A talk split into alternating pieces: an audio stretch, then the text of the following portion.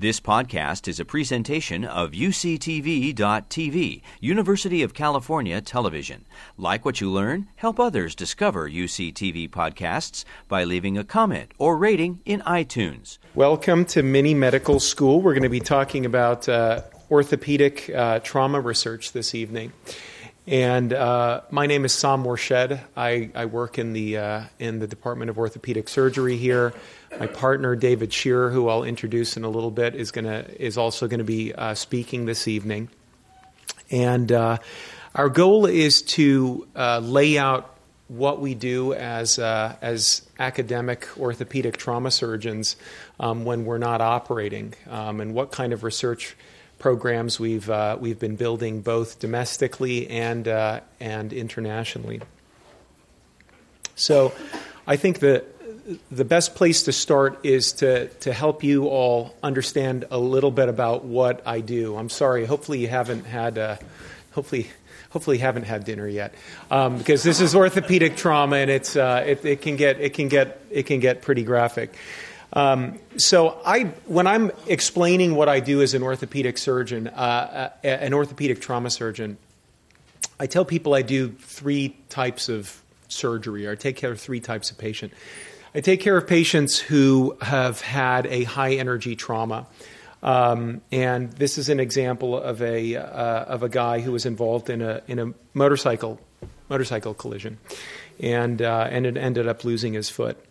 Um, I take care of low energy trauma, okay, and this is the sort of thing that, uh, that folks in community, uh, community hospitals take care of a lot as well. These are you know, broken broken hips, broken wrists, broken shoulders. These happen from what we think about low energy falls or trips or you know smaller smaller you know smaller levels of injury tend to be more isolated injuries rather than have you know have somebody coming in with you know multiple bones and organ systems involved in the trauma and i take care of cold trauma um, which is uh, is stuff like this. This was a this was a 17 year old girl who um, who was visiting family in Mexico, was involved in a motor vehicle collision, ended up having surgery down there, and uh, this was complicated by uh, a deep infection, some soft tissue loss here, and so this was her seeing me, uh, us taking her to surgery for probably around six weeks after her original injury. Um, so infections, bones that don't heal, um, or bones that heal kind of crooked in a way that affects function. That's what we think about as cold trauma. Um, now, why bother with orthopedic uh, trauma research? Dave and I are, going to, uh, uh, I think, uh, convince you by the end of this evening that um, orthopedic uh, trauma is a big deal. It's a big deal nationally and internationally and we'll get into you know we'll get into some more of the statistics but here are just a few just to whet your appetite. So road traffic accidents are among the top three uh, causes of, of disability uh, globally. They will be by 2020 um, fractures cost uh, more than $100 billion a year in lifetime medical costs and productivity loss in the united states. And um, we, like many other areas in medicine, are rapidly de- developing technologies uh, in order to better treat our patients.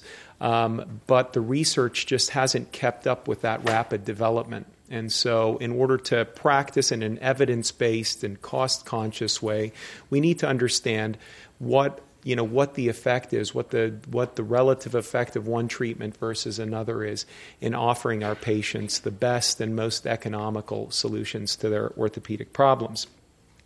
So, what are we doing? We're we're, we're trying to we're trying to evaluate technologies, treatments, with one purpose in orthopedic research and really research in general, and that's trying to, to find a signal, some, some true effect within all of the noise that we see in, in, uh, in, the, you know, in our clinical practice, in, in the data that we're presented with. We, we're trying to figure out where, you know, where is there a real effect and how do we separate out the truth from bias. Okay. Um, this, you know, this this notion of evidence-based medicine, I'm sure that as as medical students here in the audience, you all are are, are very familiar with this. And what I'll just tell you what evidence-based uh, practice means to me. It means the conscientious use of the current best available evidence from clinical clinical care research in making healthcare decisions. Okay, so there are a couple of things that are in, implicit in this statement. So for one, it's not it, it, it, we do we don't we don't ignore the um, we don't the, ignore the the opinion of, of very experienced clinicians when we're deciding what we do. Right, this is that part, conscientious, that understanding that, along with being a, a an evidence based surgeon, we also understand the importance of experience, right? Because what we do is very much an art and a craft as well as a science. Uh, the current best evidence is, is I think, self evident. We, we want the best research, we want to produce the best research, and we want to be consumers of the best possible research and interpret those findings in a way that inform what we do. And we make healthcare decisions, and decisions are some are a two-way street. We make these decisions with our patients. Okay, it's not just about what I think or Dr. Shearer thinks is a great outcome for our patients. Increasingly, we've begun to understand that we need to focus on those outcomes that are most important for our patients. So, a pretty X-ray doesn't always make a happy, well-functioning patient the hierarchy of evidence. So, um, I, I'm going to assume that none of you are clinical epidemiologists out there. This is kind of the this is the hierarchy of of evidence. This is what we think of as the best evidence at level one that comes from randomized controlled trials, true experiments.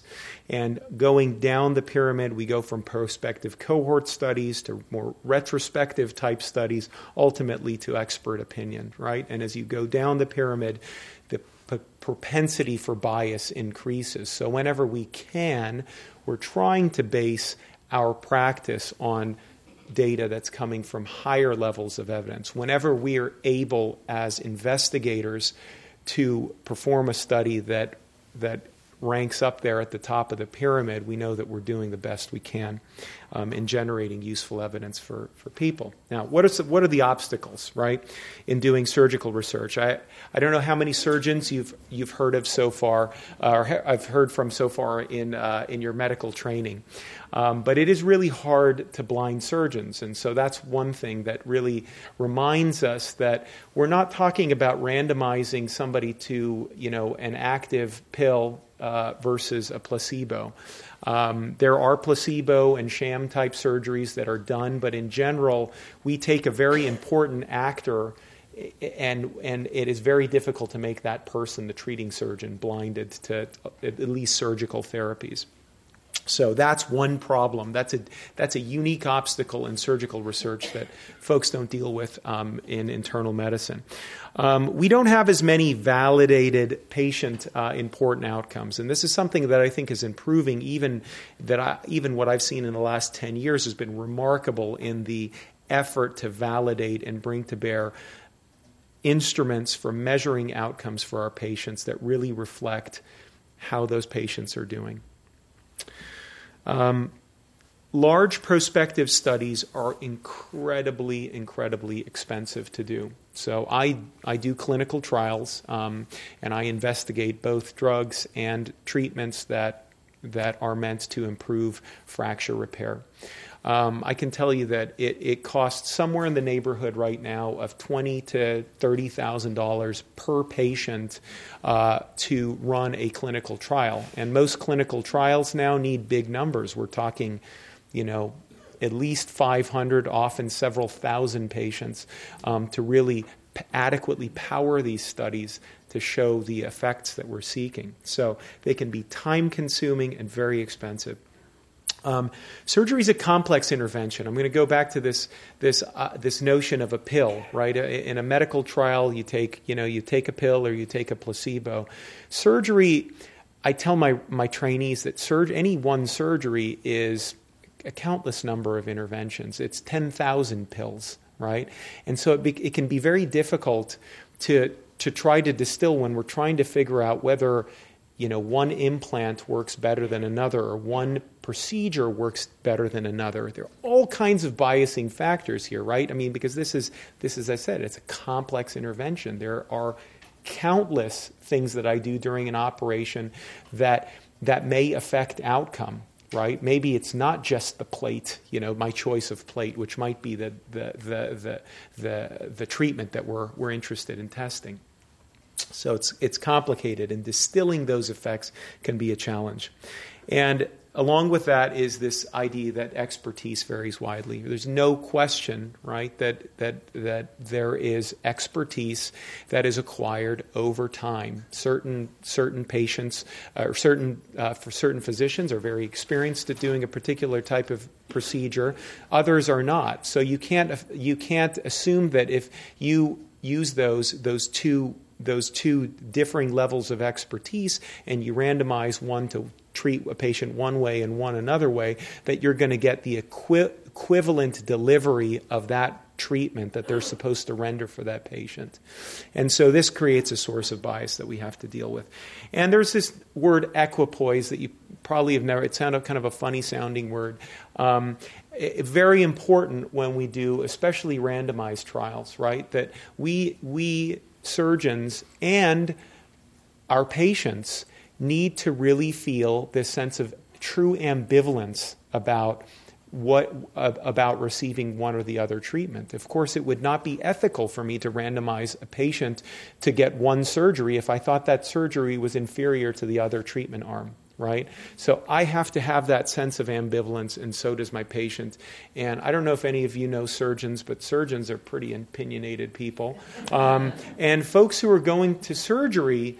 Uh, or or seeking surgical consultation are you know are going through a lot of you know I mean it can be a stressful time and it, it may not be a time that a patient wants their their treating physician to say you know they're you know, there's treatment A and there's treatment B, and they both kind of work well. I mean, usually the, the you know the response I get is, well, what what you, you what would you do? I don't want to be randomized. I want I, I want you to do for me what you do for yourself. And I, again, I'll explain to patients that you know I have that sense of ambivalence. That's why I'm running this clinical trial. But that again, these can be difficult communications um, to have with our patients.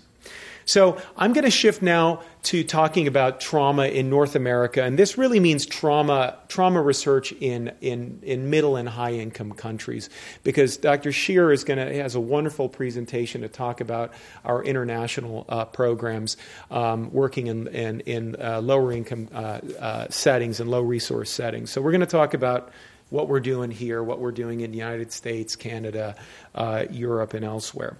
So I've got a couple of bins that I'd like to I'd like you to think about when I'm, I'm talking about different types of projects here that I think will be helpful for you. There are common problems and there are, are uncommon problems, and we'll talk about kind of the, the, the, scale of what a, you know makes a common problem and what's what makes a rare problem. But in general, they have important implications. The frequency at a population level that they turn up has an important it, it has an important determining uh, influence on on uh, on what kinds of studies we do, um, and we do different types of studies. Um, the, surgical research is a big you know it's a big it's a big area. We often um, compare one surgery to another surgery. Other times we will uh, compare surgery versus non-operative treatment, and I've got some interesting examples um, uh, of that kind of research.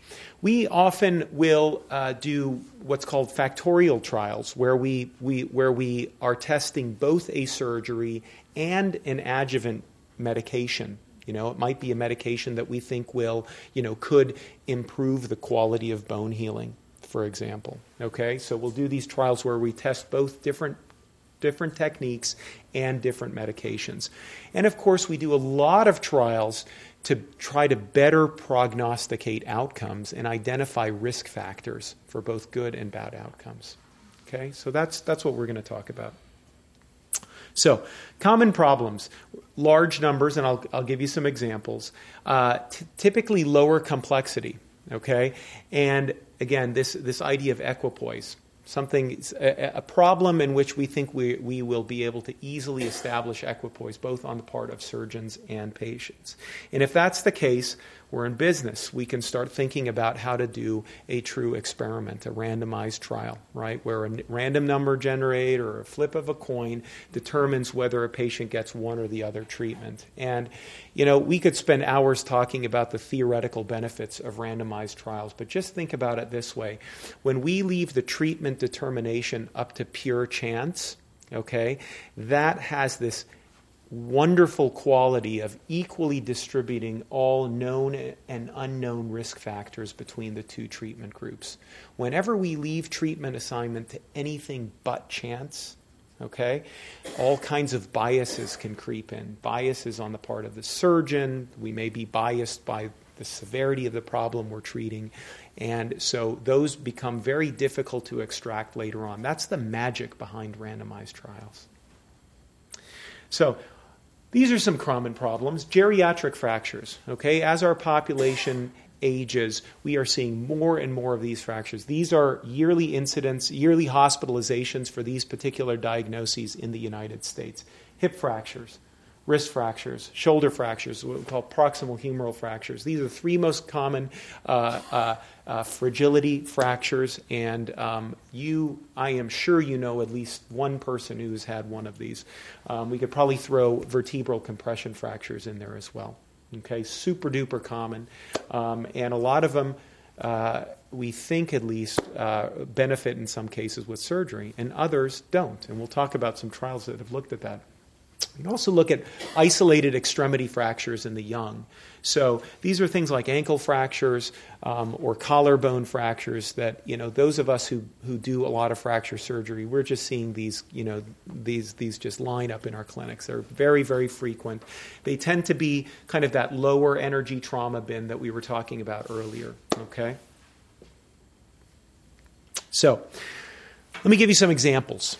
Okay, and, and these are all trials that we have participated in our group at some point or another. This first trial I want to tell you about is uh, a study called INSITE. Um, and this is a, a, trial in which we enrolled patients with intertrochanteric hip fractures, so most common type of hip fracture um, occurring in, um, in older, uh, uh, older individuals. There are two treatments that you can see for the fracture that you can see over there down on the bottom right. Okay? One way to treat this is with, I'll point this out to you here, um, is with a cephalomedullary nail. Okay, this nail goes inside the bone. It's inserted through a hole up here, and it has a locking bolt that goes into the head and another one that secures it distally. Okay, another way of treating it is a sliding hip screw with a side plate. Okay, both of them are very good treatments. Okay, we actually don't know. I have studied this literature very extensively, and for most of these fractures, there is not really good, compelling evidence to, to suggest that one or the other treatment works better. So we enrolled, we actually just finished last month with follow up on our, our very last enrolled patients. So these results have not been published, they'll be coming out probably within the year. Uh, primary outcome was health related quality of life at two years. There were a whole host of secondary outcomes that were also um, followed over time, including some functional assessments, how, be- how fast somebody could get up from a, from a chair or walk 10 meters. Um, so there, most of these trials actually have several outcomes that we follow, but we typically choose one, one outcome uh, to, uh, to select to power our studies, to understand how many patients we need to actually find the differences that we're interested in finding. Okay, so um,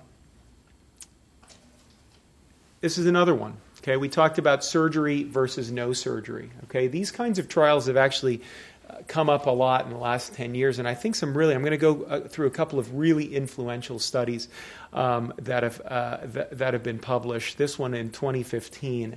Um, Proximal humerus fractures. How many people out there have know somebody who's broken their shoulder? Proximal humerus. A couple of hands. Yeah, a lot of hands. Yeah. Okay. So very common fracture as well, um, and uh, this study enrolled patients. Um, mean age in this study was about 66 years of age. Um, and they were comparing surgery, and it could be any kind of surgery because there are actually several types of surgeries that we do for this kind of problem. One is that we take the bones, we align them as best we can, and we fix them with a plate and screws. Okay, uh, you can also insert a nail, kind of like the nail you saw in the last picture there, that goes inside the bone and has additional fixation into the head. And then a third way is to actually replace the shoulder. Okay, and so all of those different types of surgery were thrown into the surgery bin. Okay, and patients were randomized to either surgery of some kind or or non-operative treatment, and they were followed. Um, and uh, shoulder function was assessed at two years, and lo and behold, there were no differences detectable at two years. This is always a hard thing for us as surgeons to acknowledge, right? Um, but it, it, was very clear um, that there was there was absolutely no benefit evident from uh, having surgery. You can see how closely these lines for their shoulder scores approximated one another at. Uh, at two years. And there's some nuances to this and some subgroup analyses, but that's the main point. And I'll tell you, this has impacted my the way that I treat patients. I treat a lot more of these kinds of injuries non-operatively now with this information. Uh, a nice economic analysis was also done on the heels of this study, which showed that um, there, that having surgery, surprise, surprise, is a lot more expensive um, than non operative treatment over time. Um, and there was less than a 10% chance that surgery could actually be found to be cost effective. They did a probabilistic uh, uh, economic analysis, and uh, you know there's a certain willingness to pay for additional quality of life units, and this clearly showed that there was a, just a, a, a, tiny chance that it could even be considered cost effective um, uh, form of treatment. All right, another surgery versus no surgery. Uh, I have to show one, by the way, that shows that surgery helps, or, or I'm just, I, am not going to feel good about this talk. Um, so this was a this was also a very influential trial, maybe one of the most influential clinical trials in orthopedic trauma, I think, in the last you know 10 15 years um, in terms of how, how it's affected practice so when i was a trainee um, we never fixed a collarbone, a broken collarbone. Um, I think at the very end of my training, we were, we, you know, we were this this study had come out, and we, you know, we started we started uh, fixing them, and then there's been a lot of literature in the wake of, of the positive findings from this study that have really impacted the numbers of clavicles that are actually being fixed. We're probably fixing too many now, but anyway, this was a you know a moderately sized trial, not huge. Um, but I think very, you know, very cleverly put together. They looked at displaced clavicle fractures, so not fractures that, you know, there's some that they break, but there's just a crack and they're they're pretty well aligned. These are displaced clavicle fractures, and they followed these patients for one year and um, found a. Uh, uh, a, a, benefit to surgery. Um, and so they, fought, they had two outcomes that they followed. There's something called a Constant score, um, and a higher Constant score means a better outcome. And you can see that there was a large benefit to begin with, and those that benefit sustained itself over uh, the one year of follow up. The DASH score, uh, conversely, uh, uh, a lower DASH score is a better outcome, and here you can see the operative group um, had a lower lower score um, throughout the, uh, the follow up period. So, surgery leads to better function and fewer complications. And so, this has had a big impact on, uh, on treatment of these injuries. Okay, I bet, I bet a lot of you know people. Anybody out there know somebody who had a, a collarbone fixed operatively? Yeah, okay. So, pretty common, pretty common. Um, all right, let's get into some uncommon problems. Okay? Um, these are rare conditions outside of trauma centers. Okay? Um, so, uh, what I mean by that is, you know, a lot of these conditions, these uncommon problems, are only presenting to a place like San Francisco General Hospital. Okay, you don't see a lot of these injuries in the community. Um, they're technically demanding. Okay, so I talked about that kind of any surgery being this, you know, 10,000 little interventions. And these, these tend to fall in that category of just more complicated stuff um, in terms of the interventions it takes to get these patients taken care of. We, we also think about common problems uh, uh, leading to a limited understanding of, or, uh, of the drivers of treatment and outcome, right? So for some of these some of these problems, like a, a mangled foot, like this young lady that that I took care of a few years ago, these, you know, the, the, the, decision to salvage a limb like this or amputate it is actually a very complicated decision making process. And so, some of the early research that led to some of the pivotal studies that I'm going to talk about actually was just trying to understand what drives a surgeon to go one way or the other. What factors, right? And also, of course, we're interested in you know which factors affect outcome. Um, and we, you know, uncommon problems, because of their rarity, often make randomization questionable or even unethical. All right, and that, and so we are thinking about now a different, you know, a different kind of study. Okay, and I'm going to show you a few examples here. Okay, sorry, another bad picture. Uh, this is that girl, by the way. If you prefer to look here, that you can. That this is a little bit less offensive. Okay, um, so uh, you know, just you know, some examples of these are you know, hip and pelvic fractures in young adults, limb-threatening injuries, infections complicating fracture repair, and when bones don't heal. Okay, these are all kind of rarer conditions. So let's talk about a, a couple of uh, a couple of uh, uh, recent and past efforts in understanding uh, how to how to investigate these uncommon problems. Okay, one uncommon problem is breaking your femoral neck in a young patient. So somebody who we consider young would be less than 50, 55 years of age. Okay, this this fracture super duper common in in elderly folks. But in young patients, these are high energy injuries, and they typically show up at, at, at, uh, at level one trauma centers. Okay? Now, there's there's been a lot of debate about the best way of repairing these, and there's a lot of you know a lot of opinion, right? When it, when when when we get into these uncommon problems, the the debates are full of opinion, and the practice and the treatment approaches vary more widely. What we're doing in the FAITH 2 trial is we're trying to understand which of these two treatments, and you guys have already seen the sliding hip screw with a side plate, um, versus just three cannulated screws. Um, is a which one of these treatments is better? And this is one of these factorial trials where we're also randomizing patients to vitamin D supplementation versus placebo. Okay, so these patients are getting randomized both to surgery and to uh, supplementation with vitamin D versus placebo. And we're following these patients for a couple of years to see if there's any difference that we can attribute to one of these treatments. Okay, um, in uh, affecting revision surgeries over time. I'll just tell you that this this is this is an albatross. This is this is a tough problem. You know, of of of a lot of things that we treat in orthopedics, we still see in the best of hands complication rates, revision rates of 20 to 30 percent for these kinds of fractures. That's like unacceptably high. And this is why this is such a hotly debated area and why we're trying so hard to do better um, uh, in treating these kinds of injuries. So rare problem, but really catastrophic consequences, right? Femoral neck fracture, right? In, you know, in a 20, 30 year old patient, that's a big deal, right? Because if that, if that doesn't go well, and the femoral head dies or it doesn't unite, that's a total hip replacement. There's no other really good solution for it, right? Um, and that's that's just something you rather avoid, you know, when you're in the earlier decades of your life. Great operation down the line, but not when you're a young person.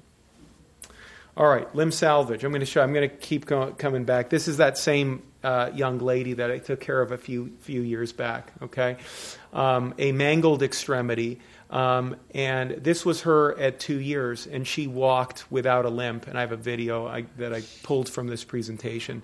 But uh, this was a very successful salvage, um, and her quality of life was quite excellent. But that's not always the case. And sometimes we do all of this. This was two. This was a lot of you know, a lot of hours of my work and a lot of hours of, of one of my plastic surgeons who helped me um, with this case. She got two free flaps Um, you know, one to move a uh, a, a, a, part of her fibula from the other leg over to reconstitute this missing section of bone, and another one to bring soft tissue to cover it all up.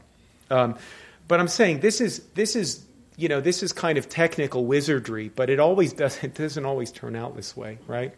I have plenty of patients, you know, where we do this and it doesn't go well, and even if we save the limb, they don't function well all right, and they have chronic pain.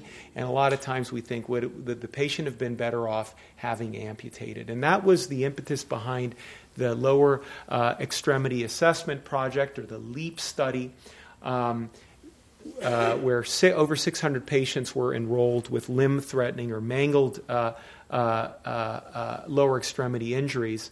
And this was a prospective observational study. So we did not feel at the time that this study was done, and still don't, that it's an ethical thing to do to randomize a patient to salvage versus amputation. The stakes are too high, and most patients and surgeons would never feel comfortable doing that. So we enrolled these patients. We, not me, this was done while I was still a trainee. So it's been uh, some decades now since the, the study was done.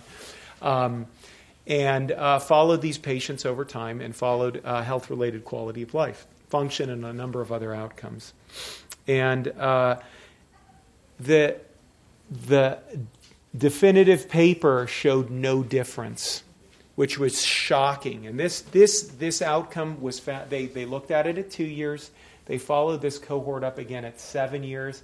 Same deal. It was shocking to us that there was no difference in health related quality of life um, in these patients, right? Because it's such a stark difference, right? This is one patient I had that I did an amputation on for a mangled foot. This is our young lady after she'd healed everything up. Uh, you know, how could that, that end up? How, how could that be possible, right? How can, it, how can those two outcomes yeah. be compared? Yeah.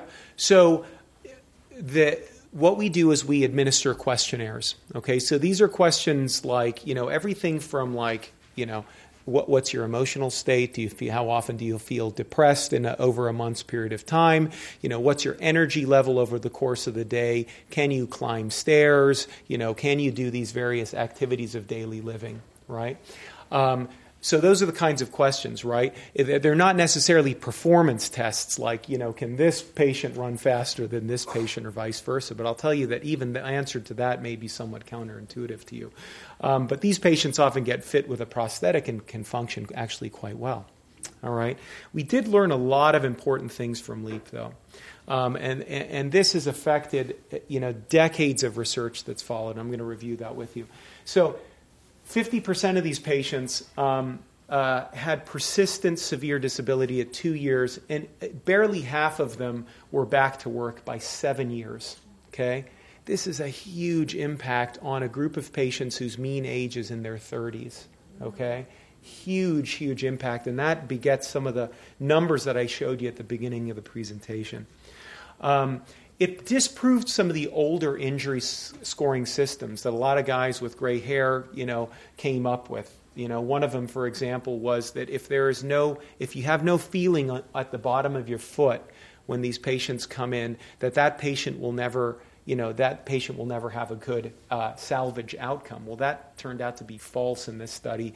About half or more of those patients who had no feeling when they came in and were salvaged ended up getting their feeling back. And even then, even if they didn't, they were still able to function reasonably well. So it, it disavowed us of some of these old, you know, these old myths about who does or does not do well.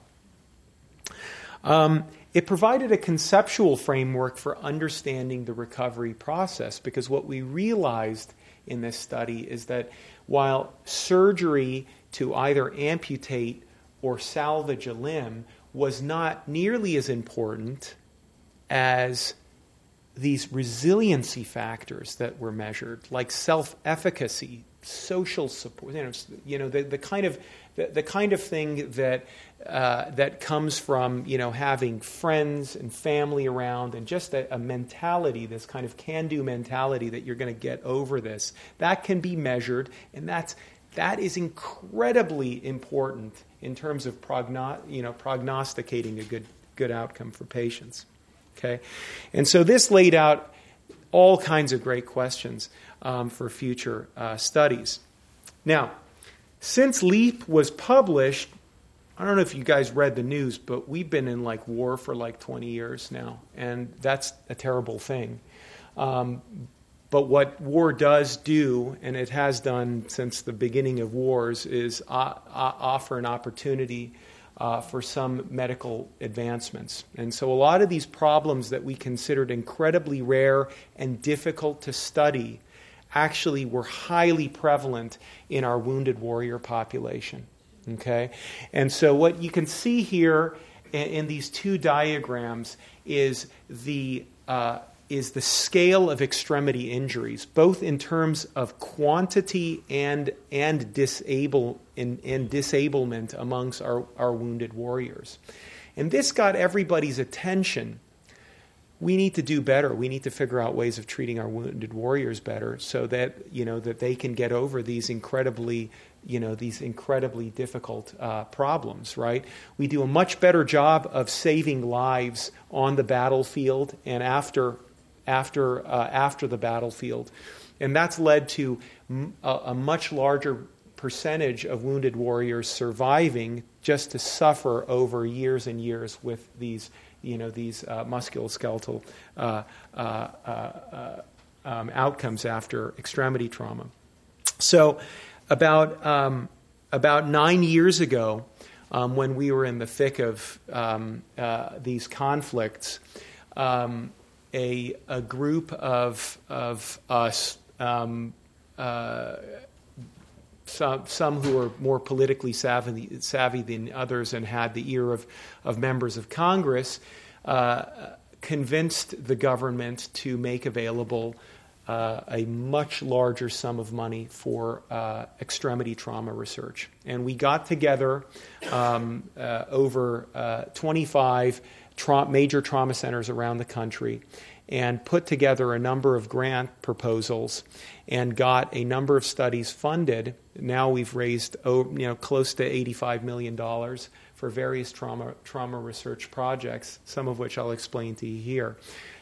This is called the METRC Consortium, and it's the, the largest it's the largest uh, um, clinical trials network ever assembled in orthopedic trauma um, to address these kinds of high energy trauma problems. So, again, the idea here is that we're taking these previously uncommon problems and in pooling our resources, we're now able to power studies that are getting, getting after answers that we were never before able to answer. And we were, you know, it happened because we were somewhat opportunistic um, in in uh, in reaching out for funding. Now, a lot of the projects that we've had funded through the METRC Consortium are uh, are derivatives of this LEAP trial that I talked about, and that's what you know. That's what we do in clinical research. Is I think one of the things that makes it a little bit different than maybe laboratory research is that there's never. I say there's no, there, there, there, it's really not about being the first person to make a discovery. Clinical research, patient based research, is an iterative process. Okay? And we get a little bit of an answer and we scratch the surface and we see a little bit of the truth. And then we look at it a slightly different way. And each of those answers eh, bring up more questions. And so we, we now revisit LEAP but in a little bit more of a nuanced way. We're asking a similar but different question um, with the OUTLET study um, in METRC. We're trying to understand that burden of injury beyond which a patient would be better off with an amputation. Okay? So, up to a certain extent, you can imagine that with more limited injuries, we ought to salvage those limbs. Okay? But it gets to a point where the burden of that injury on that limb is so high that to try to salvage it is only going to set the patient up for an inferior outcome to having an amputation. And we're trying to de- determine what that threshold is. We're trying to understand uh, what techniques in amputation surgery actually work better. This is the tra- the uh, the uh, uh, uh transtibial amputation outcome study or the TAOS study. Um, we're trying to understand how to better measure fit and alignment. A patient who gets amputated has you know, has uh, has a lifelong relationship if they become a prosthesis user with their prosthetist. And there's a lot, you know, there's a there's a lot still to be learned about how to best assess the quality of prosthetic fitting. Um, so that's another opportunity that we've taken advantage of here. And we're trying to figure out how to optimize these resiliency factors that I talked about um, in the TCC study. Okay, this is a study, a very unique study design, where different trauma centers would be randomized to either having what amounts to kind of a trauma life coach for major trauma victims. Um, somebody who helps them through the system navigating some, something like a super advocate right who sticks with a patient over you know months or years um, to see if that affects these resiliency factors that we've seen to be so important so in summary orthopedic trauma research in, uh, in, uh, in north america now focuses um, focuses on outcomes uh, that are most important to patients. We strive to determine optimal treatment for skeletal injuries. And we, you know, we are increasingly leveraging communities of investigators to better uh, understand the management of, of both common and uncommon uh, skeletal conditions. Thank you very much for your attention. I, uh, I applaud you for not tossing your cookies over the course of that talk. Um, I promise that Dr. Shearer will not show as many gross pictures as I did. Um, uh, but yeah, let me let me introduce um, uh, David. David is uh, one of uh, one of my partners um, at the Orthopedic Trauma Institute. Um, he um, he is uh, he is really uh, spearheaded uh, our efforts to uh, take our our orthopedic trauma research programs globally. Um, we have a very rich history at UCSF and especially in the Department of Orthopedic Surgery of developing um, these longitudinal partnerships um, with, uh, with surgeons um, around the world, particularly in, in uh, low resource settings. And um, I think it, you're going to really enjoy what he has to share with you all about our, our efforts in, um, in doing uh, global, global trauma research. Dave?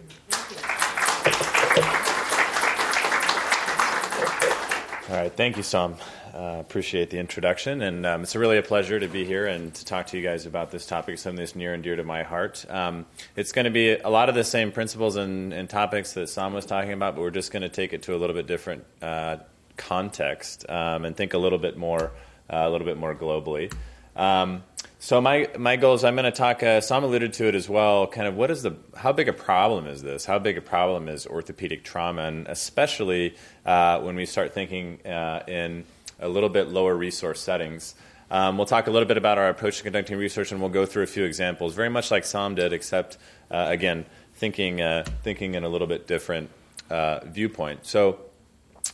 Um, there's a, a, a, tremendous problem uh, internationally, not just in North America, with uh, orthopedic uh, with traumatic uh, injuries. Um, and uh, this is just uh, just emphasizing this this broader perspective that we're going to be taking, and this is just showing countries highlighting in red the countries that are are low income or low middle income countries across the globe, and these are the places that we partner with and do work with. And that might sound kind of surprising in some ways that, that orthopedic surgeons would have a role in some of these places. I think when most of us think about sort of global health and the type of problems that are faced in places like uh, like Africa and some of these lower income countries, you'd think of things like infectious diseases, problems with sanitation or infrastructure development, things like that. You wouldn't necessarily think about trauma, but um, the reality is that if you if you've traveled in any of these places, if you've ever gone to any of these places, you've probably experienced this. You know, the the roads are are tremendously congested. The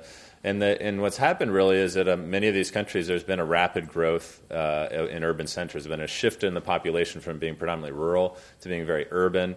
And there's been a rapid increase in motorized transportation, and there really has not been the uh, road traffic safety and, and, and automobile safety and things that we, we are accustomed to have not gone along with it. Um, but there's a demand. People want to be able to get to work. They'll take their whole family on a, on a motorcycle, and that, that's, that's a big problem. And how does that, how can we measure that? So one of the ways is we can look at look at um, mortality from from trauma, and um, you know HIV/AIDS, TB, and malaria are things we hear about in the news all the time when people talk about global health and when they talk about um, uh, what's going on internationally. So that's that's probably kind of what we're most used to. That's where a lot of the funding goes for these kind of problems, actually. But the reality is, if you actually look at the number of um, of deaths, there's actually uh, more than double the or excuse me, uh, almost double the number of deaths from trauma uh, compared to HIV/AIDS, HIV/AIDS, uh, tuberculosis, and malaria combined. So it's a huge, uh, a huge problem, and it's really uh, not not really well recognized or understood, and it's a problem that's unfortunately getting worse. And that's we, we look at fatal injuries because that's something that's that's easy to measure, but it's really the tip of the iceberg um, because for all every fatal injury, there are these patients like uh, like Saam was discussing in the first lecture. There are patients that are having these uh, complex extremity injuries or other types of injuries that they're surviving, but they're left with a tremendous amount of disability. And we don't really have great numbers for that. You know, we think it's about 1.2 million people every year that die in road traffic injuries, but it's about 20 to 50 million. Um, that actually are disabled, and we don't know for sure, but that's what it's been estimated. So it's a tr- it's a huge, huge number. Um, and, and who is affected by these injuries? You know, it, it's, it's actually disproportionately the poor. About 90% of injury related deaths uh, occur in low and middle income countries. So, all those countries in red that we uh, showing on the map at the beginning uh, disproportionately, disproportionately bear this burden uh, of trauma. And it's also the young. Um, these are a lot of these are road traffic injuries, so these are the higher energy injuries that that uh, Dr. Morshed was referring to that uh, affect these really young patients. And, and trauma is the number one cause of death and disability between the young ages of 15 to 49, higher than all those other infectious diseases and all the other, other problems that you, that you might read about. Um, and that's not just an impact on health, it's also an economic impact. The um, uh, Saam talked about the, the cost in the United States, but if you look globally in, in many uh, low and middle income countries, this cost uh, as much as 5% of GDP. So, I mean, if you just think about that, it's just 5% of the uh, GDP of some of these countries. So, it's a really profound, um, uh, profound impact.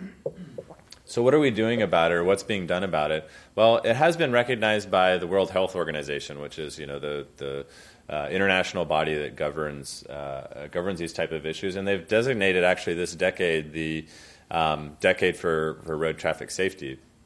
And this, what this graph is depicting is here we are at the 1.2 million deaths per year uh, in 2010, and, and at the top of this triangle is the is the projection. This is what, with no intervention, this is what, what would happen, and this was the goal, uh, was to decrease to get under 1 million deaths per year um, and save 5 million lives over the course of a decade.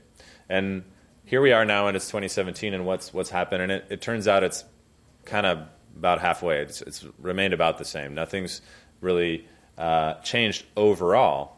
And why is that? Well, if you look closer, what's happened is that we were doing better in North America. If you look at this is a, this is in total, and if you look at high income countries, um, there are much fewer deaths in most high income countries. But if you look at low income countries, there are actually more deaths. So while things have gotten better uh, in, in, in Europe and North America, things have gotten worse in Africa and Southeast Asia and, and many of these countries, uh, unfortunately. So that's where the problem uh, continues, continues to grow despite uh, the efforts of the WHO. So, what are the needs? Um, you know, I think they go uh, span across. You know, there's the saying, "An ounce of prevention is worth a pound of cure," and I think that that's very true. And I think that that's the WHO's effort. Um, but there's also even in this, even in the United States or Europe, there's still a need. There's there's still a need for good trauma care systems to take care of people affected by traumatic injuries, to reduce the incidence of disability after injury occurs, improved rehabilitation programs, and that's really kind of as orthopedic surgeons, this is kind of where we this is what we think about. This is where what we uh, do, and that and it's similar in our approach to our international partnering. This is kind of where our focus is is trying to help them develop improved surgical care and, and rehabilitation programs. So, uh, Dr. Morshed alluded to our our international program. We Uh, within our Department of Orthopedic Surgery, uh, uh, these uh, are a few surgeons who had had a long history of international volunteerism throughout their careers. And in 2006, they developed an initiative within our department uh, to um, begin trying to partner with academic centers in developing countries to try to improve their uh, their education and research and improve care of, of traumatized patients and try to address, get, try to address this this, uh, this epidemic of trauma uh, in developing countries. And these are kind of the pillars of how I got structured, and, and um, you know, a lot of our efforts focus on education and exchange between uh, between sites, and it, go, it goes. It's a bilateral exchange that we do. But what I'm going to focus on today is really because this topic is about research in orthopedic trauma, is our research initiative, and so this is a uh, an effort to try to improve uh, uh, capacity for doing clinical research in developing countries. Because if we don't have the numbers or we don't have the data, then, then we don't even have a starting point uh, to try to solve uh, this enormous problem. So the research initiative again is really focused primarily on academic partnering, and so we have uh, relationships with uh, hospitals uh, across the globe, and we our focus is on trying to build their capacity to do their own clinical research. The same kind of all the questions that we that uh, Dr. Morshed talked about here in the United States, they have a, a, unique set of problems that they're dealing with, and our goal is to empower them to be able to answer those questions uh, uh, themselves, not to just go in and do it ourselves and leave, but to actually build uh, capacity, and that's a really important um, principle in our approach uh, to academic partnering. And the ultimate goal is to generate this evidence to, number one, to establish the gravity of this problem and help it garner the attention that it deserves in terms of for funding and for uh, a focus in, in, developing new treatments and approaches to, to preventing this, this, disability, and also generating the evidence, the solutions to, to many of these problems. Um, these are our main uh, current academic partners that are active in research. We have other uh, countries where we do exchange programs and things like that. These are the main uh, places where we're involved in uh, clinical research programs. And I'm just going to talk a little bit about a few of them just to give some idea of what it looks like and the similarities, but also some of the contrasts between the types of questions that, uh, that we have here in North America. So Tanzania is a partnership that's really been, uh, been um, a fruitful partnership for us. Um, and these are two of our main partners uh, uh, there that we work with. Um, we started partnering with them just in 2011, so it's a relatively young partnership, but it's been very, very productive. They um, are in Dar es Salaam, Tanzania, which is the capital of Tanzania, uh, and they serve a population of about 5 million with this one uh, orthopedic trauma center. It's the main referral center for a huge, uh, huge number of people, and they see a, a huge volume of uh, patients affected by road traffic injuries, cars and motorcycles. Um, and this is an example of a patient that uh, that they might see there. This actually happens to be one of my patients. This is a patient who was uh, crashed his motorcycle, um, and he has. Uh, uh, among other injuries, he has one of his injuries is a left femur fracture. femur is the thigh bone, and this is something that we see fairly commonly uh, at trauma centers. And in the United States, this is an easy decision. You could poll 100 orthopedic surgeons, and I'm pretty sure we would almost all do the same thing. We'd put a, we would put a rod down the middle of the bone. Um, and we call this an intramedullary nail. Uh, it's very effective. This is a patient at uh, about a year uh, after, excuse me, six months, I think, after surgery. His bone's already healed. He's doing well. Um, so great, uh, no problem. The issue is that when this patient comes to Tanzania, the the things aren't aren't quite aren't quite so simple. Um, the they don't necessarily have the options for treatment that, that we do, and that's for a number of reasons. Um, sometimes the treatment's just not available um, because the OR they simply don't have operating rooms, or the capacity for the OR, ORs is not uh, adequate. Um, sometimes it's that the uh, surgical implants, that rod that down, went down the middle of the bone, is actually a fairly expensive device. In many developing countries, the implants, uh, unlike in the United States, if you if you have surgery, the insurance company, you'll never even know the cost of that implant. You, you're never going to show up on a bill. It just get, it's sort of embedded in the cost of your hospitalization. In most developing countries, you might get your bed paid for, but the implant you ha- most patients have to pay for up front. Before they can ever go to the operating room, they have to pay up front for the surgical implant. And these implants can cost hundreds, sometimes even thousands of dollars. And in the context of a developing country, that could be, you know, weeks or months of, of pay for somebody, and that it can be an insurmountable cost in many cases. And the governments in these places aren't willing to to foot the bill. So it's a really big barrier to surgical treatment. And there are equipment issues too. We use a lot of intraoperative x rays. We've got a lot of special tools that we use in order to do the surgeries the way that we do them. And many of those tools just aren't available uh, in these, in these uh, low resource environments. Or if they are available, they're not working and there's no one to maintain it. So there are a lot of issues. Um, and so that, that straightforward surgery that we do 10 out of 10 times here uh, it just isn't there. And then there's also questions about, you know, is the operating room is sterile or uh, things like that. So maybe surgery, maybe the risk benefit, even if you had the rod, maybe it's not such a good thing to do. If the patient gets an infection from surgery, maybe that's uh, not doing them any any benefit. And so there's some people have concerns about that. Should we even be be promoting doing surgery in a setting where where that that might be a higher risk? And so um, how do you treat it if you don't have a rod? Well, there are alternatives. So this this is how if you uh, broke your femur in this country, even uh, you know 40 or 50 years ago, you would be treated in this manner, and it's a pin that goes through right below your knee, and you hang weights off the end of the bed, and it'll actually hold the hold the femur in alignment for long enough to allow your body to heal it. Now it might take two or three months. It doesn't always work, and it might not heal. It might not heal straight, but um, but that's if that's what you have, that's what you have. And unfortunately, in a lot of these settings, that's that's uh, that's still uh, the only thing available. Um, and this has a huge impact on the hospital systems. I mean, these are wards that are just filled with patients. You see these weights all hanging all the way down the row. Um, and because it takes two or three months for the bone to heal, and if the patient's slow to heal, maybe longer than that, uh, you can imagine what effect that has on just filling up these hospitals, and they can't uh, turn over these tremendously long hospital stays.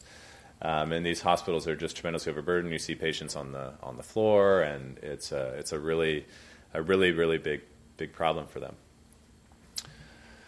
Um, this is one alternative that's kind of interesting. It's a it's a nonprofit company in the U.S. that's actually one of our partners, and they um, and for uh, over 15 years now they've been manufacturing a rod that you can similar to the one that I showed in the picture that you can put put down the bone and fix some of these injuries. Um, they manufacture and they donate it actually free of cost. And they, it's designed with this special jig, and it's that's important mainly just because you don't need some of those special equipment. You don't need the intraoperative X-rays or some of the power tools that we normally would use. And so it's really kind of well equipped for use in some of these more uh, austere operating conditions. And so one of our the first studies we did in Tanzania was just trying to look at well, does this work? I mean, it sounds like a good idea, but for all the issues we talked about, we don't really know if promoting surgery is such a good idea. Is it safe? Is it effective? It's not quite the same thing we do in the United States. It's done with very di- under different conditions with different equipment. Um, and we enrolled about 300 patients, which is, you know, by our standards, is a, is a pretty good sized trial. And we found that surgery was safe and effective, and patients did do well. Um, it allowed them to mobilize, and uh, we were able to show that their quality of life, which uh, got much worse immediately after injury, actually returned to very near their baseline, with few exceptions. And the exceptions were if they had a complication, and there were some complications. There were some, some cases that required reoperation, but we found that some of them were, were preventable. And this is like one case where the rod was inserted in not quite the right place, and it leads to the fracture being aligned not quite right, and then that leads to it not healing. And this was a technical issue that we were able to identify in the study and show what the issue was, and that becomes a, an opportunity for intervention and improvement in patient care. We also found that in terms of implants, not all the patients were treated with rods. Some were treated with uh, plates and screws, which is a treatment we just have virtually abandoned in the United States because we don't think it's as good. But we were able to again show that it's definitely not not a, a good option uh, using using this this research. And perhaps more than anything, it was an important proof of concept for us because we were able to show that this wasn't quite the level one on on, on Dr. Morshed's pyramid, but it was level two. You know, it was it was it was a it was for the setting that we were doing this study. It was really a a high quality study, and that was important for us in showing that this was a, a, rational approach that we could do research in this setting and that it could be uh, be be very beneficial. We also have a partnership in Malawi. These are some of our friends from there. Uh, this is a newer partnership, and there we're uh, doing a study where we're directly comparing patients who have the rod to the skeletal traction. Malawi is a, is a, is a country, very small country, very close to Tanzania. It's, it's actually even poorer than Tanzania, and they don't have, they're still treating the majority of patients in the skeletal traction. So these you know, patients are lying in bed for three months. And so we're trying to study that there, and uh, we've enrolled about 130 patients from five different hospitals. And we're looking at the quality of life of the, of the traction treatment uh, compared to the surgical treatment with the rod. We're not quite there yet, but those results are coming. We think this could be really, really impactful uh, potentially. This is just a picture showing uh, the person getting the pin in their leg. So I don't have so many gross pictures, but I've got, got a couple. um, but what about cost too? Because you know what do governments respond to? And I think the, you get the sense that the governments aren't so worried about health, but I'll tell you, they care about dollars and cents. And so one of the things we wanted to look at is okay, if someone's staying in the hospital for three months, that's expensive. Um, and even though you're avoiding the cost of surgery, laying in, the ho- in a hospital bed for three months uh, has an impact. And so we did look at a subset of patients in very, in very detailed manner. Uh, kind of looked at all the costs of all the personnel and all the equipment and all the things that went into the traction treatment and everything that goes into the surgical treatment. This is kind of a busy graph, but the traction cost is here. It was about $420. And then the surgical treatment, it depends on how long the patient is waiting for surgery and in the hospital. They had huge delays getting patients to the operating room because most of them they were trying to treat in traction, and then if it wasn't going well, they would do the surgery. And so the average length of stay, even for surgery patients, was almost was a month. Um, but if we looked at if they could increase the capacity of their operating rooms, uh, increase the availability of the implants, and they could get the get it down to just 19 days, which is not asking much. I mean, it's uh, generally here it would be less than a week, but if they could just get it to 19 days, then surgery is actually less expensive than skeletal traction. So, in spite of the cost of surgery, that the the shorter hospital length of stay and, and quicker rehabilitation actually de- decreased the cost to being less than less than the skeletal traction.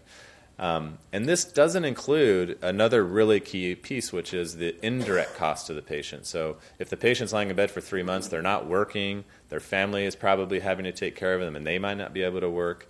Um, and there are a lot of other indirect costs that weren't factored into this analysis. If you add that in, and we're working on that as well, uh, this might even this differential might even be even larger. So coming back to uh, the patient I was talking about in the motorcycle crash, if you looked close, you saw that he also had another break down here in the tibia. There's another really common one that we see. So we call this a floating knee because it's broken here and it's broken here. Um, not only is it broken, this time he's got an added level of difficulty because the bone came out of the skin. And so some people call that in a compound fracture. In our world, we call that an open fracture. So he has an open tibia fracture. Um, and in our setting, we, we clean out the open wound. Uh, once we get it nice and clean, then we proceed. We treat the we treat it with a rod just the way we would treat the femur, and we address the open wound. Sometimes we need our plastic surgery colleagues to help us out if it's a complex wound, but we're generally able to do that. And uh, again, it's a it's a the decision making is straightforward. Again, we shift now to the low resource context of Africa, and all of a sudden uh, the decision making is much more difficult. Um, this is sorry. This is I think my only gross, pic, really gross picture, but this is kind of what one of these could look like. But it's basically when the bone pushes out uh, through the skin.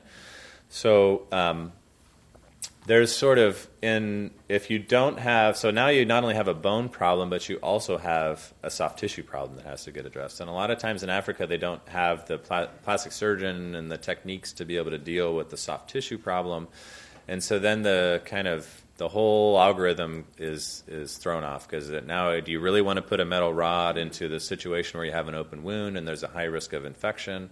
Um, and so it's a really difficult, difficult problem for them. What's the alternative? Well, there's this thing called an external fixator. Um, this is a device where there's pins that go in the bone from the outside. They avoid the area where the wound is. This is a patient in Africa, in Tanzania, with one. Um, and the idea is that it can still hold the bone in, a, in its alignment, but you don't have to put metal into the wound well, that sounds great, but it's still not, it's not as rigid, it's not as solid, it doesn't facilitate bone healing in quite the same way that the rod does. It also can get infections because these pins are sitting out going through your skin. There's bacteria living on our skin all the time, and so there can be issues there too. But this has been kind of the standard of care in Tanzania for this type of fracture for some time. And so they wanted to ask, uh, uh, perform a research study um, to look at this question. And so we're, we're currently in the midst of that. We've uh, enrolled about 230 patients, and this one is a randomized controlled trial. So in Dr. Morshed's paradigm, this is the coin flip. So patients are basically coming in, they're getting a coin flip.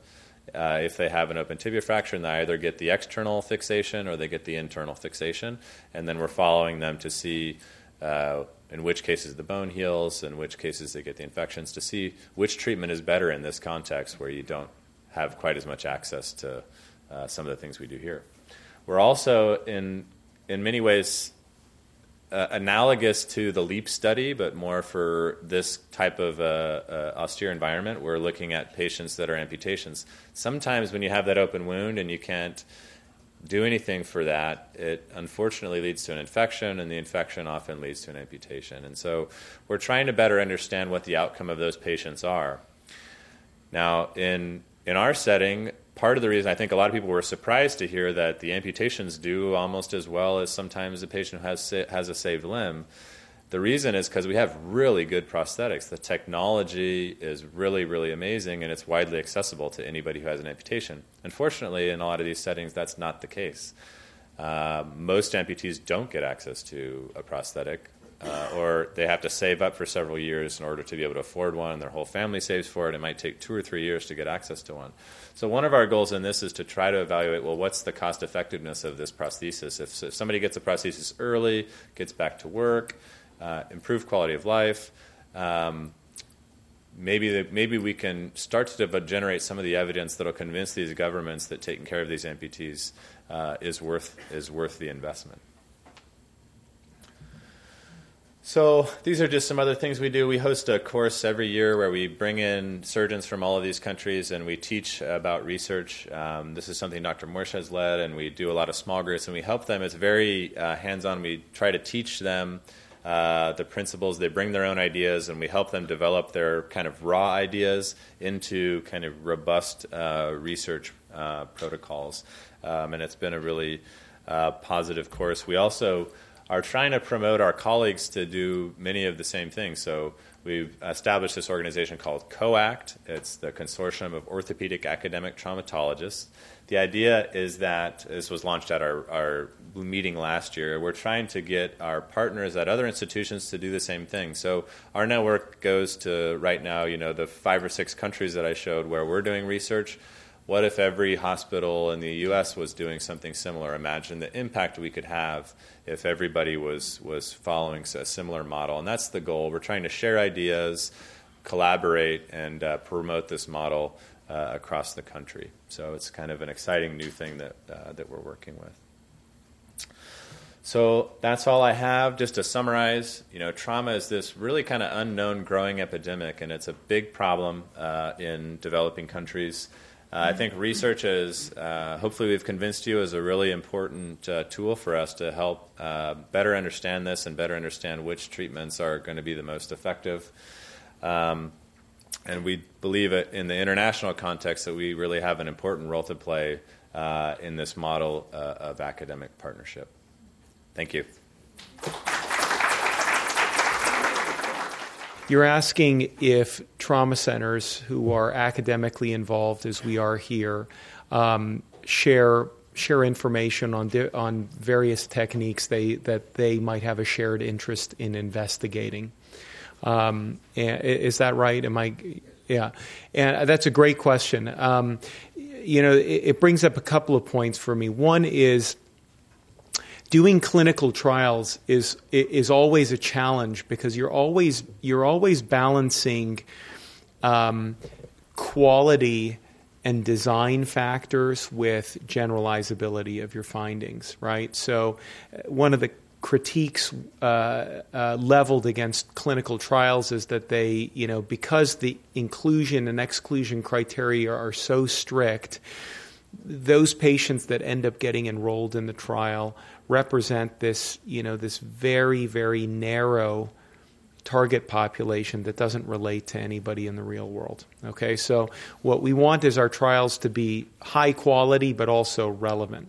Okay, and part of that relevance is accepting some kind of some degree of variability um, in in how a treatment is rendered. Right, um, so even if I do a randomized trial because I'm, you know, I, I've got this great technique, uh, that nobody else can replicate, and I show that my patients do better with this technique, that, that, that doesn't really have any bearing for the rest of the world, right? We're, we're interested, I mean, this, you know, this, I mean, you can obviously see how important that is once we start thinking about, you know, global orthopedics. We want things to, you know, great, sur- great surgeries, great treatments, great medications, they work well in, you know, most surgeons or physicians' hands. Um, to that effect, yeah. I mean, I think if if a problem is common enough that we want to do a clinical trial, um, we take we make a, a, a great effort to try to minimize the kind of variances that might be seen in how that treatment is is uh, is rendered. So we have a trial here very similar to the open tibia trial that's being done in in uh, in Tanzania, right? Um, that trial uh, is is also being done through this this major extremity trauma research consortium that I talked about, and we spent months going around and making sure. So the idea here again is open tibia fractures. Should we treat them with external fixators or internal fixation? right? Which ones lead to lower, you know, lower reoperation rates and better overall outcomes?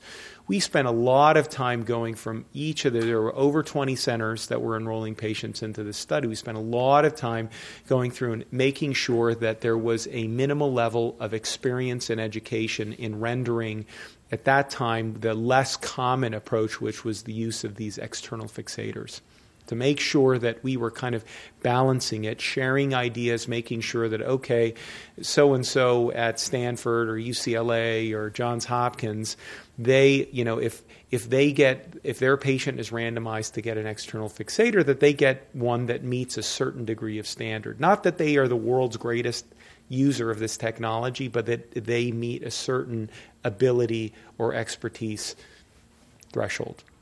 So, yes, I don't know if that answers your question. Um, so, the question is what is the role of big data in orthopedic research or orthopedic trauma research? Um, the answer to that is yes. yes. Yeah. So we we are in uh, we're in the process of uh, of figuring out what what parts of big data, be they from you know from you know registries, from electronic medical records, you know oftentimes we're looking to pool these data and cross-reference them with one another um, from various sources. The problem. The, the inherent problem in that, and I think it's intuitively obvious to all of you, that um, the quality of the data matters. And um, when when you start looking at big data for answers to you know more nuanced questions, a, a lot of time there's an enormous amount of bias, and so you know, short answer to your question is yes, we're aware of it. Yes, we're looking into it. Yes, we've done some work with it, but there's a there's a long long road ahead of us before we're able to really use those those data. I mean, they're efficient because they're there, and everybody wants to use extant resources rather than spending you know tens of millions of dollars to go and you know collect new data. But that data sometimes doesn't doesn't quite meet meet the standards we need So you're you're asking in reference to uh, the PROFHER study that we talked about that there seem to be some differences early on between treated and untreated groups that diminished over time, and that's actually a phenomenon we see in a lot of trials, right? That often there is a you know there's a there, there's a more stark difference early on, and those di- differences tend to dwindle over time. You have to really be careful about inferring a difference early on when the study and the information there is not adequate to power a definitive result. So if you look at the confidence bars around both of those, there was some overlap, which basically means that there's not a statistically significant difference. Um, uh, and those differences, you know, even if they were statistically significant over time, if they if they end if they end up being the same, what would you say if I said that there's also a higher risk of reoperation? So if you have one operation, you're more likely to need another operation. There are also complications that come from surgery. Those were, you know, that, that's getting down into the weeds of the study a little bit, and I'd, you know, encourage you to look at look at look it up. It's, you know, it and many many papers have been written in its wake, both by angry surgeons demanding that it be redone because it's not believable. Um, and uh, you know, and those who you know, those who uh, uh, interpret the results and help you know help the lay public understand them a little bit better. But it's a it's still a great question, right? I mean, maybe you're right. Maybe it was they did not adequately value um, that early. Tr- early period of time a lot of people you know would rather that you know they would trade they would they would gladly pay extra money to have less pain and a better quality of life, even for a couple of months, even if it is the same in the end, right? So it's a great question. No, so for, so are are you referring to the shoulder, the PROFHER study? So in that study, it was usually a couple of weeks of immobilization in a sling, and then about six weeks of passive ac- exercises. Okay, uh, usually a home exercise program that you know folks would learn from a physical therapist and go and practice at home, and then gradually increasing weight bearing and strengthening exercises after six to eight weeks. No, just a sling for two weeks. What is the role of a team approach in managing uh, complex and maybe not so complex skeletal trauma issues? Um, Dave, you want to answer that? Because you're as qualified as I am to answer it. Um, sure. Um, I would um, absolutely say that I think uh, a team approach is, is hugely beneficial. And I think the greater communication there is between primary care providers and specialist providers, generally the better quality of care that's delivered. For every broken shoulder, there might be also high blood pressure and diabetes and a handful of other things. And the more we're able to communicate and kind of integrate our approach, I think the better off. And that extends also just to the surgical team. We have um, in the operating room, we have a team. We work with you know uh, nurses and anesthesiologists to make a surgery happen. Uh, after surgery, there's uh, physical therapists, uh, occupational therapists, and a variety of other people. And so the teams are absolutely critical to to successful outcomes. Yeah, I I would just I mean one one of the best examples of a team approach. I mean, we can look at it both in kind of that kind of high energy trauma and low energy trauma dichotomy that you know, in high energy trauma, these patients come to a level one trauma center. It's not just the orthopedic surgeon taking care of them, it's the general trauma surgeons managing their belly injury, the neurosurgeons taking care of their head injury, the urologist taking care of their, you know, your, their urethral tear. It, you know, it's a team, team approach. It's one of the reasons that, that the two of us love trauma is it, it's a team it, it's a team sport um, in lower you know in the kind of low lower energy trauma realm um, we we work very closely with uh, with medical doctors, with internists, with endocrinologists, um, in managing metabolic bone problems that uh, that that allow these these fragility fractures to occur, and hopefully to prevent them from happening in the in the future. Yeah, the question was: Do you, when you're considering what a better outcome is, do you consider cost? Um, and it's a, a, really good question. Um, I think if the it's been an evolution over time. Actually, I think um, historically not not so much. I think we've much been much more focused on um, on the outcomes themselves. And you know, earlier it was the surgeon, what the surgeon thought was a good outcome, and over time we've evolved towards okay, well, what what's important to patients, and now we're thinking about patient important outcomes. Um, but increasingly, because of the the environment of healthcare, what it is today, and the fact that we are resources are not unlimited, we're ha- we're being forced to look at uh, to look at cost, um, and it's a controversial issue a little bit how you know how we incorporate that in decisions. Um, if you have uh, especially the, the scenario that's the most difficult is when you have a treatment that's marginally better but much more expensive. What's the threshold in that? And that's a really controversial ethical area where in the United States we honestly haven't totally tackled. Uh, in other, some other countries um, with more kind of socialized healthcare systems, they actually have uh, designated bodies that conduct these analyses where they uh, you know assign a cost per benefit and they set thresholds and they say if it's not a not doesn't meet that threshold then we're not going that's not going to be covered by this national health plan. And so um, yeah so it is I think increasingly important. Definitely when you shift to the low resource context in a place like Tanzania then it then it's hugely important because then resources are really really constrained and you really have to do a lot with a little. So you, you have to have to incorporate that for sure. Yeah, the the question was, um, since resources are very constrained in in a lot of these developing countries, are there um, like non-physicians who can uh, essentially deliver the same type of care? And the answer is yes. It's actually really um, it, the concept is ta- it's called task shifting and. Um, Malawi is actually a really interesting example. They have um, they're called orthopedic clinical officers.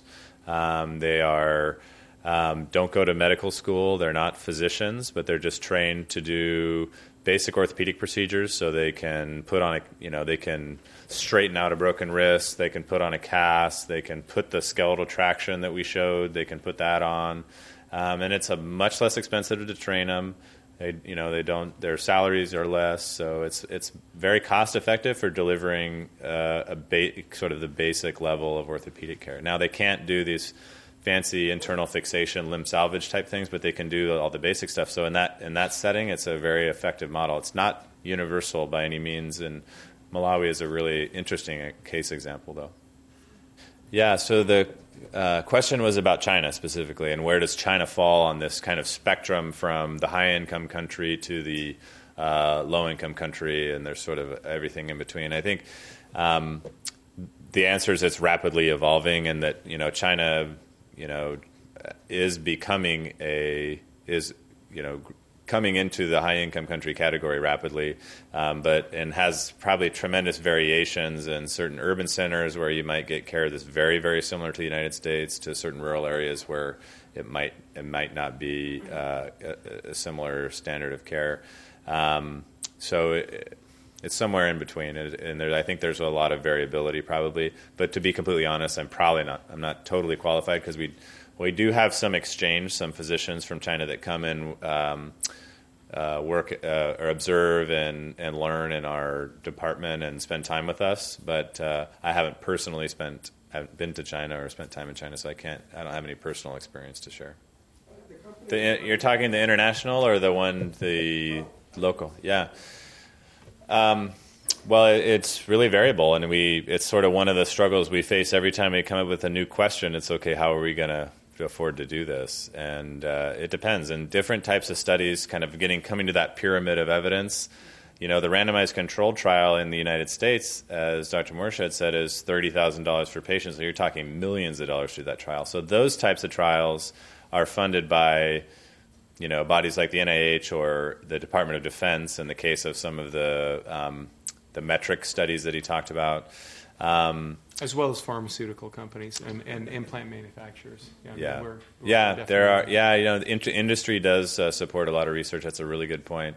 Um, you know, they play a role in, in uh, testing some of the new products that have been developed and things like that. So that's a source of funding for the international research. You know, there are foundations that exist that um, you know uh, uh, provide funding for this type of work, and that's really variable from depending on the size of the study and um, and what needs to be done. Doing research in, in these developing countries also is not a, it doesn't cost ten million dollars to do the study in Tanzania, so that is one advantage. So we don't have quite face quite the same barriers to doing research from a financial standpoint. All right, we're going to have to tie it up. We've got a hard stop at 8:30. Thank you very very much for your attention. You've been listening to a podcast by University of California Television. For more information about this program or UCTV, visit us online at uctv.tv.